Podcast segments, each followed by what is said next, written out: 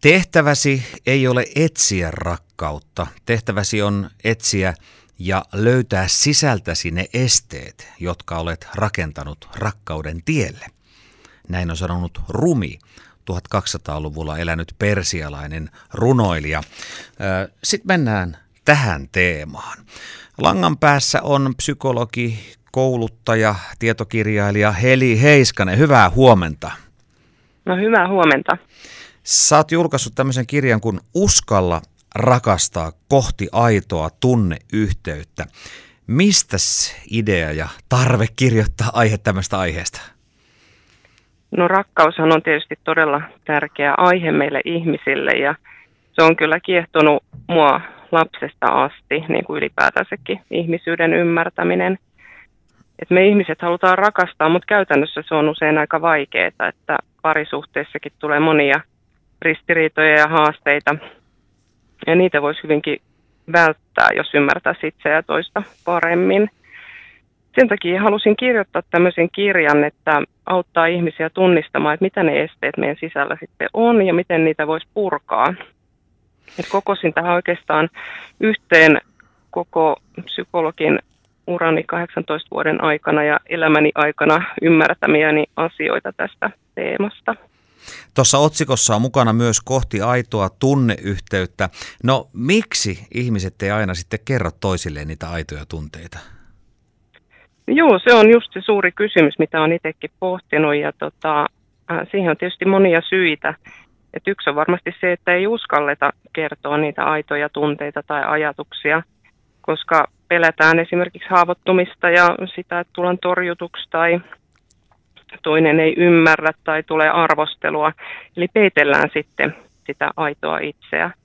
Mutta toinen ihan yhtä tärkeä syy on varmaan se, että ei välttämättä osata kertoa aitoja tunteita, koska varsinkin tässä nykypäivän elämässä niin moni ei pysähdy kuuntelemaan aitoja tunteita ja ajatuksia, eli ei, ei välttämättä itsekään tiedä niitä, jolloin hän niitä sitten voi kertoakaan. Eli sitten jäädään vähän niin kuin etäälle toisista ja itsestä. No jokainen varmaan tietää sen, että rakkaus parhaimmillaan, sehän on suuri voimavara ja tämmöinen niin kuin onnellisuuden lähde, mutta eh, kuten tuossa jo vähän olet vihjaissut muutamassa lauseessa, niin eihän se aina näin ole. Joo, kaikessa on puolensa, että rakkaus luonnostaan herättää meistä myös pelkoa ja epävarmuutta pintaan ja se on, se on tavallista ja hyvin luonnollista ja se olisikin hyvä tiedostaa ja pysähtyä myös huomioimaan niitä pelkoja ja pyrkiä niitä hyväksymään, koska se on niin inhimillistä. Mutta ettei antaisi kuitenkaan niiden pelkojen muodostua esteeksi sitten tälle aidolle yhteydelle tai rakkaudelle. Öö, mitä esimerkiksi nämä rakkauden esteet voi olla? Joo, tosiaan kirjahan käsittelee monipuolisesti niitä, eli niitä on tosi monesta näkökulmasta siinä katsottu, mutta kyllä mä haluaisin nostaa tähän erityisesti nämä erilaiset roolit ja suojakuoret, Miksi, mitä mä, millä mä tarkoitan sitten tämmöisiä käyttäytymismalleja, joilla me suojataan sitä ja peitetään sitä aitoa sisintä, eli sitä, mitä me oikeasti ajatellaan, miltä meistä oikeasti tuntuu, ja myöskin niitä haavoittuvaisempia puolia itsestä. Että tavallaan me tarvitaankin semmoisia suojakuoria, mitä esimerkiksi on niin tämä suorittaminen, mitä nykypäivänä tämä meidän elämänmuoto ruokkii, mutta myöskin moni on sen ihan itse oppinut, eli suorittaa niin paljon kaikkia asioita ja keskittyy aikaan saamiseen ja ulkoisiin tekijöihin niin paljon, ettei sitten edes huomaa niitä omia sisäisiä tuntemuksia tai tarpeita. Ja tietenkin sitten, jos meillä on tällaiset roolit ja suojakuoret päällä ja sitten jos on esimerkiksi parisuhteessa ja toisella on kanssa omat roolinsa ja suojakuorensa, niin siinähän on ikään kuin sellaiset muurit välillä, että ei pystykään kohtaamaan toisiaan aidosti. Ja myöskin tämmöiset niin kuin roolit, mitä voisi olla sitten toinen aika yleinen tämmöinen miellyttämisen taipumus, että miellyttää niin paljon muita ja keskittyy muiden odotuksiin ja tarpeisiin niin paljon, ettei huomaa omia sisäisiä tuntemuksia ja tarpeita, niin nehän sitten paitsi tekee esteitä suhteessa muihin, niin myöskin suhteessa itseen. Eli tarvitaan just tätä itsetuntemusta ja pysähtymistä siihen, että hetkinen, että mitä mun sisällä tapahtuu ja mitä ne on ne esteet. Ja sen jälkeen, kun mä tiedän jotakin omasta sisimmästä, niin sitten mä voin harjoitella ilmaisemaan sitä uloskin päin. Psykologiassahan puhutaan aika monessa yhteydessä lapsuuden kokemuksista. No jos puhutaan nyt rakkaudesta ja uskaltamisesta rakkauteen ja, ja mm. tunneyhteydestä ja muusta, niin, niin mikäs merkitys onnellisella ja turvallisella lapsuudella tässä on? No kyllähän sillä on tosi suuri merkitys. Eli jos on, kuuluu niihin onnekkaisiin, että on ollut onnellinen, turvallinen lapsuus, eli sen myötä on sitten omaksunut jo lapsena esimerkiksi terveen itsetunnon ja, ja kokee ihmissuhteet lähtökohtaisesti turvallisina, niin totta kai on helpompi muodostaa sitten myös sellaisia tasapainoisia, onnellisia ihmissuhteita. Mutta kuitenkin monilla, jollei suurimmalla osalla, niin on enemmän tai vähemmän haasteita ollut näissä asioissa, niin sen takia sitten joutuu harjoittelemaan niitä aikuisena. Ja se, mikä tässä mun kirjassa ja muutenkin koulutuksissa ja työssä on yksi, yksi sanoma, mitä haluan tuoda esille, niin koskaan ei ole myöhäistä kehittyä ihmisenä, että oli ne lähtökohdat ihan mitä tahansa, niin aina voi oppia ja harjoitella ja op, niin kuin näitä asioita tuntemaan itseensä ja myöskin käsittelemään vaikeita kokemuksia ja vapautumaan niistä. No kuuluuko ihmisyyteen tarve rakastaa, tarve rakkauteen? No kyllä se on mun mielestä ja varmaan yleisestikin hyväksyttävä ajatus, että hyvin perustavanlaatuinen tarve. Ja mä ajattelen, että se on myös sitä niin kuin merkityksellisen yhteyden tarvetta. Että se ei ole välttämättä tarvitse olla parisuhde, että se voi olla ylipäätänsä se, että me sosiaalisina olentoina tarvitaan sellaista merkityksellistä yhteyden kokemusta toisiin ihmisiin. Ja just nämä esteet, mitä tässä kirjassa käsittelee, ja esimerkiksi nämä pelot ja suojakuoret ja muut, niin ne nimenomaan sitten vaikeuttaa tätä merkityksellistä aitoa yhteyttä. Ja sen takia sitten monille tulee, tai monilla on sellaista pahoinvointia ja tyytymättömyyttä ja merkityksettömyyden kokemusta. Toki siihen voi olla muit, niihin voi olla muitakin syitä, mutta tämä on yksi semmoinen ydinasia, mihin kannattaa kyllä pysähtyä ja mitä kannattaa parantaa elämässä. Tuossa jo vähän puhuitkin siitä, että joku haluaa miellyttää ehkä enemmän sitä toista tai muuta vastaavia, niin, niin miten ja miksi itsensä arvostaminen on, on tärkeää? Joo, itsensä arvostaminen on tosi tärkeää monestakin syystä.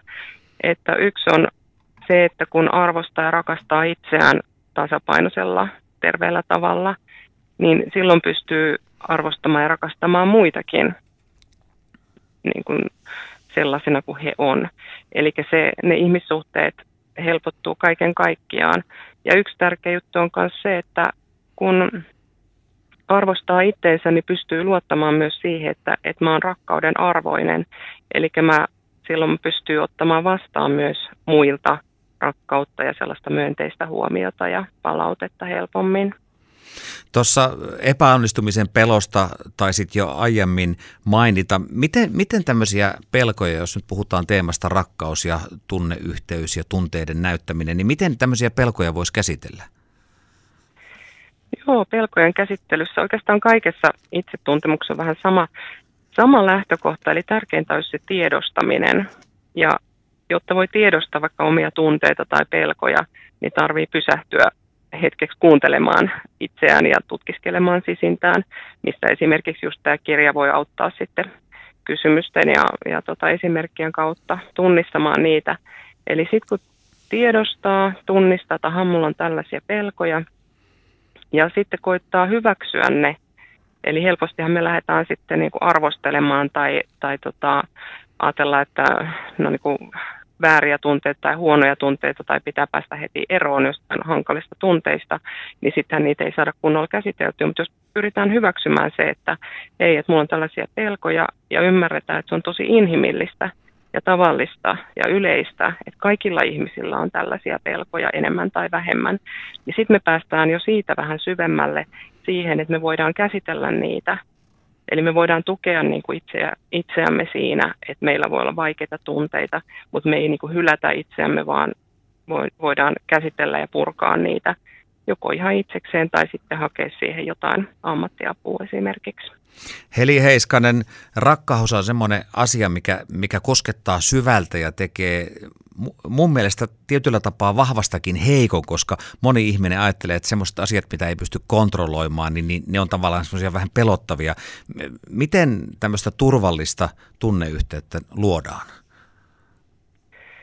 Joo, mä ajattelen, että sun tämä itsetuntemus on niin kuin se lähtökohta, koska sitten kun tosiaan tuntee itseään vähän paremmin ja, ja opettelee hyväksymään itsensä myös niiden, onko ne sitten heikkoja puolia tai herkkyyttä tai haavoittuvaisuutta, jotka on kaikki hyvin niin kuin sellaisia inhimillisiä, kauneita ihmisyyden osia, kun niitä rupeaa niin kuin tutkimaan hyväksyvällä myötätuntoisella asenteella.